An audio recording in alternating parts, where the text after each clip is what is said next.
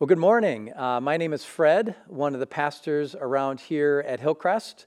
And as David mentioned at the start of the service, we're continuing our summer sermon series entitled Tensions Celebrating the Promise of And in an Either or World. Today, we're going to look at a kind of a familiar either or belief and yet, we're going to lean into how, with God, this concept lives squarely in the promise of and. And I hope that by the end, this, this helps you to look up to God and, uh, and, and find the peace and the hope and the comfort and the joy that we seek in our relationship with Him. So, you see, uh, in our culture, this is essentially a works based culture that we live in kids in school who work hard, who study a lot, and get good grades typically are rewarded with different accolades along the way.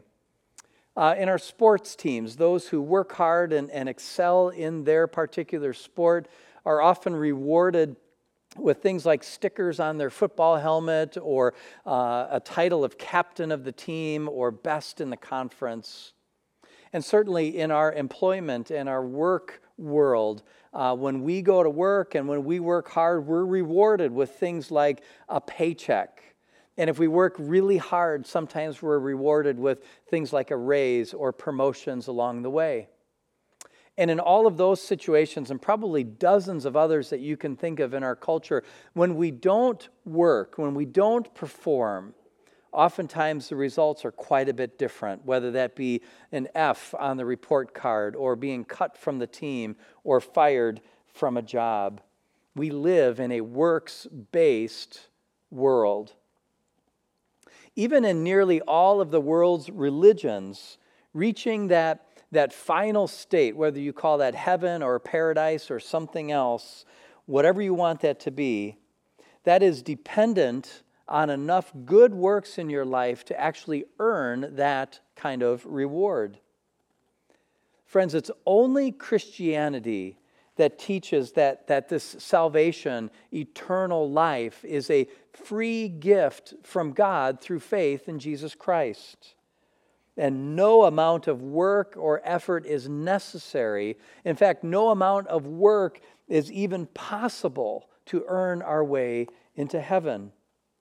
So, as we go through this, I'd, I'd like you to kind of keep an eye on the big idea, which is because we live in a works based culture, it is easy to miss God's design for how grace and works come together in our faith and in our lives.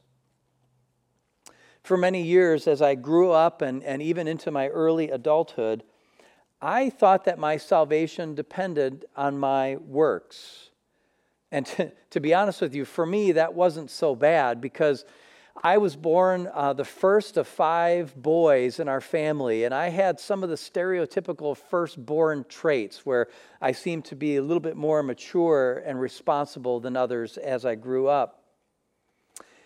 And I remember at one point in time in, in my adolescent life, as I considered this balance scale in my life, if you will, weighing my good works against the things that I had done wrong, because I was kind of the good kid on the block in a lot of ways, I, I, thought that I was in pretty good shape.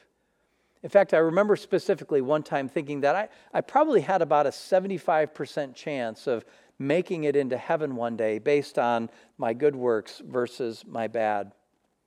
But then, as I started to read the Bible a little bit more, I learned that, that even I, even I, this good kid was nothing more than a lost sinner, dead in my trespasses and sins. But I also learned that the only way to heaven was by grace, by, by receiving this free gift from God through faith in Jesus Christ. And Romans chapter 6, verse 23 is really a great verse to summarize all that I learned. It says this For the wages of sin is death but the free gift of God is eternal life in Christ Jesus our Lord.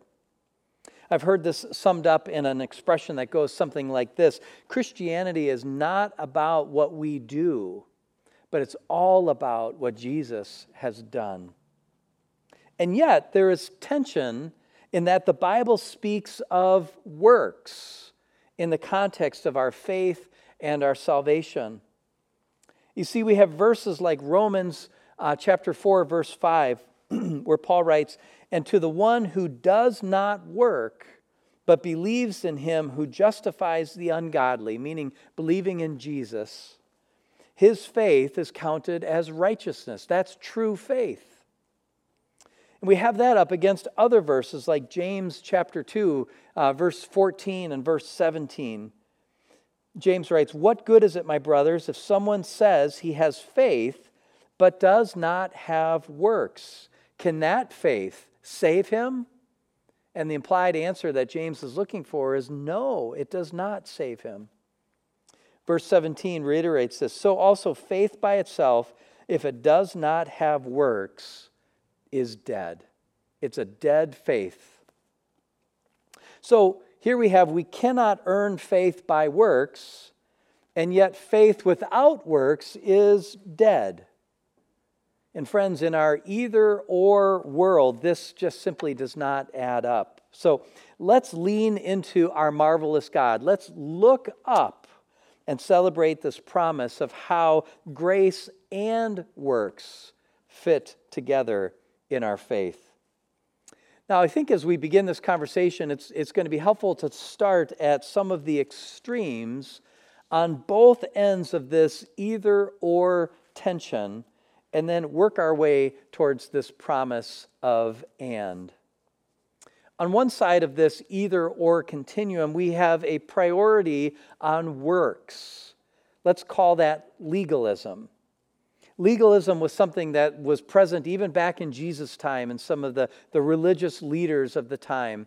And Jesus made it a point to, to really confront them about this. In fact, if you read Matthew chapter 23 sometime, you'll see that there are several uh, places where Jesus says, Woe to you, you leaders. And he's really uh, preaching against their legalism directly. But even today, legalism still exists, and, and even in some of our, our current day church cultures. Legalism is marked by things like pride and hypocrisy, guilt, shame, judgment, self righteousness. Legalism is motivated by power and control over others. It's really an I do and I do not do because I want to get something for myself, something in return. So that's one extreme of this either grace or works continuum. On the other side, we have a focus on grace. We often say that we are saved by grace alone, through faith alone, in Christ alone. And this comes out of this very familiar Ephesians chapter 2, verses 8 and 9, which says, For by grace you have been saved through faith and this is not your own doing, it is the gift of God, not a result of works, so that no one may boast. Wow, that is true indeed. But this amazing grace, if it is not fully understood, becomes a veil in some cases used to cover up and excuse away ongoing and willful sin in our lives. In fact, Paul addresses this in Romans chapters 5 and 6. It is true, as he says in chapter 5, where sin increased, grace abounded all the more. And, and, and that means that when there was more sin, there was more grace that was required to provide forgiveness of that sin.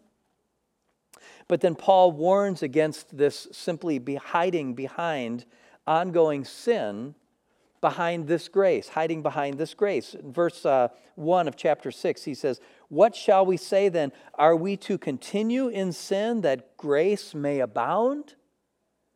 In other words, should we keep on sinning so that we can keep on enjoying this abundant grace from God? And he says, By no means. I think another translation says, May it never be. Dietrich Bonhoeffer, who was a pastor in World War II Germany and actually was ultimately hung for his outspoken criticism of the Nazis, he wrote a book called The Cost of Discipleship. In that book, right at the beginning in chapter one, he talks about what he calls cheap grace. Here are some excerpts now from chapter one. He writes Cheap grace means grace sold on the market like cheap jack's wares. Cheap grace means the justification of sin without the justification of the sinner, meaning that we look to God to be forgiven of, forgiven of the sin without looking at the heart of the person causing the sin. Cheap grace is the preaching of forgiveness without requiring repentance. Again, meaning that yes, we preach forgiveness of sins without looking into the person and repentance for the sins that they've committed. Cheap grace is baptism without church discipline, communion without confession. Cheap grace is grace without discipleship, grace without the cross, grace without Jesus Christ. My friends, I, I offer some loving caution for you. If your faith is based solely on going through the motions, or if your faith is based solely on a prayer that you prayed when you were five years old, or if your faith is marked by belief without obedience, hearing without doing, or knowledge without change in your heart. Because you see, just as the legalism of, of works will not forgive sin, neither will this veil of cheap grace. And that, my friends, is really the horror of looking at either cheap grace or legalistic works alone for salvation. And it points to the beauty of how grace and works come together to mark true saving faith. So let's move back now towards the and of this question and begin with grace. And we turn back to Dietrich Bonhoeffer again as, as he describes this kind of grace as costly grace. He says this Above all, it is costly because it cost God the life of his Son. And he quotes the scriptures Ye were bought at a price. And what has cost God much cannot be cheap for us. Above all, it is grace because God did not reckon his Son too dear a price to pay for our life, but delivered him up for us. That, my friends, is costly grace. And when I hold up the wages of my sin against the image of, of Jesus on the cross, suffering in my place, taking the punishment that I deserve for my sin, man, that wrecks me. And what we learned as we went through the book of Ephesians uh, over these last several months, what we learned about costly grace in that book also wrecks me. Paul writes a lot about costly grace in chapters 1 and in the beginning of chapter 2. This costly grace that God chose me in Christ before the foundation of the world. That God adopted me according to the purpose of His will, that He redeemed me through His blood, forgiving my trespasses according to the riches of His grace which he lavished upon me. Wow. Costly grace. He has given me an inheritance. He has sealed me with the promised Holy Spirit as a guarantee of that inheritance. I was dead in my trespasses and sins, but God has made me alive together with Christ. Now that's grace costly grace. And as he was writing Ephesians, this is the point now where he comes to Ephesians 2 8 and 9. Let me read those again. He says, For by grace, and, and here he's talking about this costly grace. By grace you have been saved through faith, and this is not your own doing. It is the gift of God, not a result of works, so that no one may boast. Now, many of you are familiar with these verses, and I, I, would, I would bet that, that some of you, or many of you, even have them memorized. But let me ask you this what about verse 10? Do you know verse 10? Do you have that one memorized too? Because without verse 10, we can find ourselves, if we just read 8 and 9, we can find ourselves sometimes hiding behind cheap grace and a dead faith. It's verses 8, 9, and 10 that reveals how grace through faith and works come together. Let me read it all together. For by grace you have been saved through faith, and this is not your own doing. It is the gift of God, not a result of works, so that no one may boast. For we are his workmanship, created in Christ Jesus for good works, which God prepared beforehand that we should walk in them. By grace through faith in Christ, God has made us into a new creation. As Paul writes in 2 Corinthians 5, the old has passed away, the old self is gone. Behold, the new, this new creation has come. By God's grace, we are His workmanship. We are His masterpiece in Christ Jesus. So here is the, the and. God has worked in us by grace for good works that we should walk in these good works as we live life with Jesus. Good works are an outflow of God's work in us. We respond to God's free gift of grace with things like, like awe and reverence and humility, being motivated by this precious gift to do these works which God has prepared beforehand for us to do. And there is one more layer deeper to this special relationship between grace and works. And for that, we turn to Philippians chapter 2. Let me read verse 12. It says, Therefore, my beloved, as you have always obeyed, so now, not only as in my presence, but much more in my absence, work out your own salvation with fear and trembling. Work out your own salvation with fear and trembling. Now, some people look at that verse and they say, see, you have to do work in order to earn your salvation. But that is not saying that at all. Instead, if you look at the context of where this verse comes, if you look earlier in Philippians chapter 2, you see that Paul is again talking about costly grace as Jesus became man and emptied himself. He became a servant and he humbled himself by being obedient to the point of death, even death on a cross.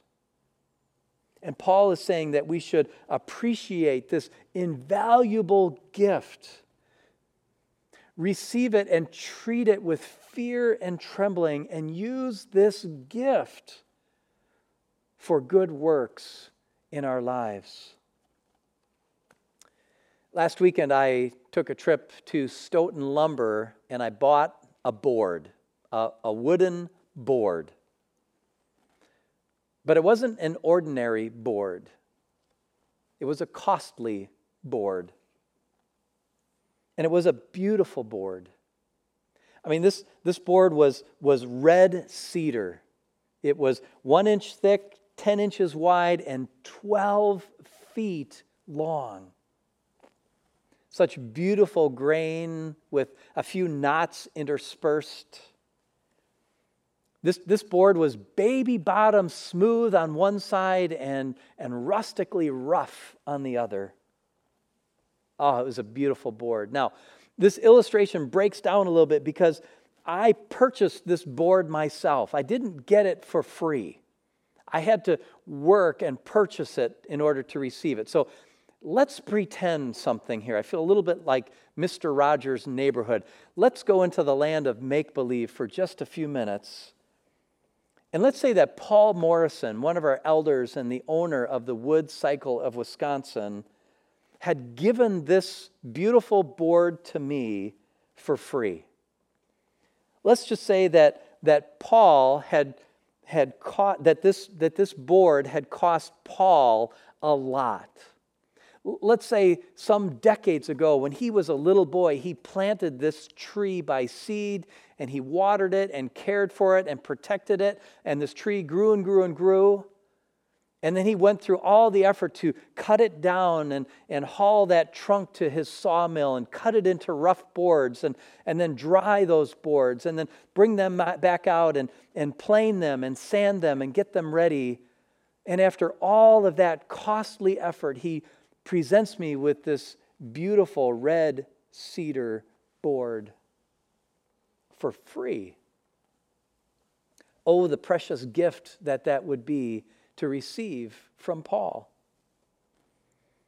And yet, Paul would certainly be disappointed if I took that board and I just simply laid it in my garage and allowed it to be covered up over the years by dust and other things in my garage. So, back to reality here. Instead of when I got that board from Stoughton Lumber, instead of just letting it sit in my garage, I took that board honestly with much fear and trembling. I took that beautiful, costly board and I worked out something very special. I built my dad a wood duck nesting box for Father's Day, gave it to him as a gift because my mom and dad, they love to, to watch and enjoy and feed these beautiful wood ducks down at their pond. And I think that's what Paul is saying here in Philippians chapter 2. Do something. Work this precious and beautiful and costly salvation that you have been gifted by grace through faith in Jesus. He's saying, work it, work out your salvation in your life. But now, watch this in this very next verse these works that flow out of our salvation, ultimately, they are not really our works, but instead they are God's work in and through us. Let me read verse 12 again and then to verse 13. Therefore, my beloved, as you have always obeyed, so now, not only as in my presence, but much more in my absence, Work out your own salvation with fear and trembling, for it is God who works in you both to will and to work for his good pleasure. This means that when I work really hard, it is God who's actually working in me to give me that desire and give me the, um, the abilities and the strength to work. So, when I work really hard to love, it is really God who is working in me to even give me the desire to love someone and give me the abilities and the strength to, to love. When I show patience or hospitality or thanksgiving or forgiveness or compassion or care towards someone, it is really God who is working in me to give me the desire and the ability and the strength to do those good works. And as I grow in my faith, as I grow in finding peace and joy and hope in difficult times, as I work hard towards more obedience, more humility, more contentment in my life, as I work out my salvation, It is God who is working in me to give me the desire to grow in my faith, to give me the tools and the abilities and the strength to do these good works and work out my salvation. So, grace and works come together both from God. We cannot take credit for either one of them.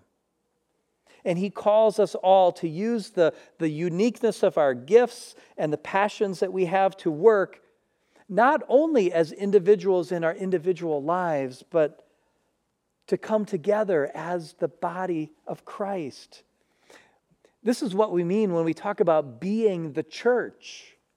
Whether we are together in person or dispersed throughout Dane County, we are called to be the church, to be ambassadors of this, this gospel of reconciliation in this crazy and, and evil and tension filled world around us. So, friends, as we consider our faith and how grace and works come together in our faith, let's not just do things to get things. Let's not hide behind cheap grace and a dead faith. But instead, let's, let's embrace this beauty of grace and works together in our faith. Pray, watch, and step out with this abundant life that Jesus came and died to give to us. And look around your world for ways in which you can see God work in your life and through your life to share this abundant life with others around us.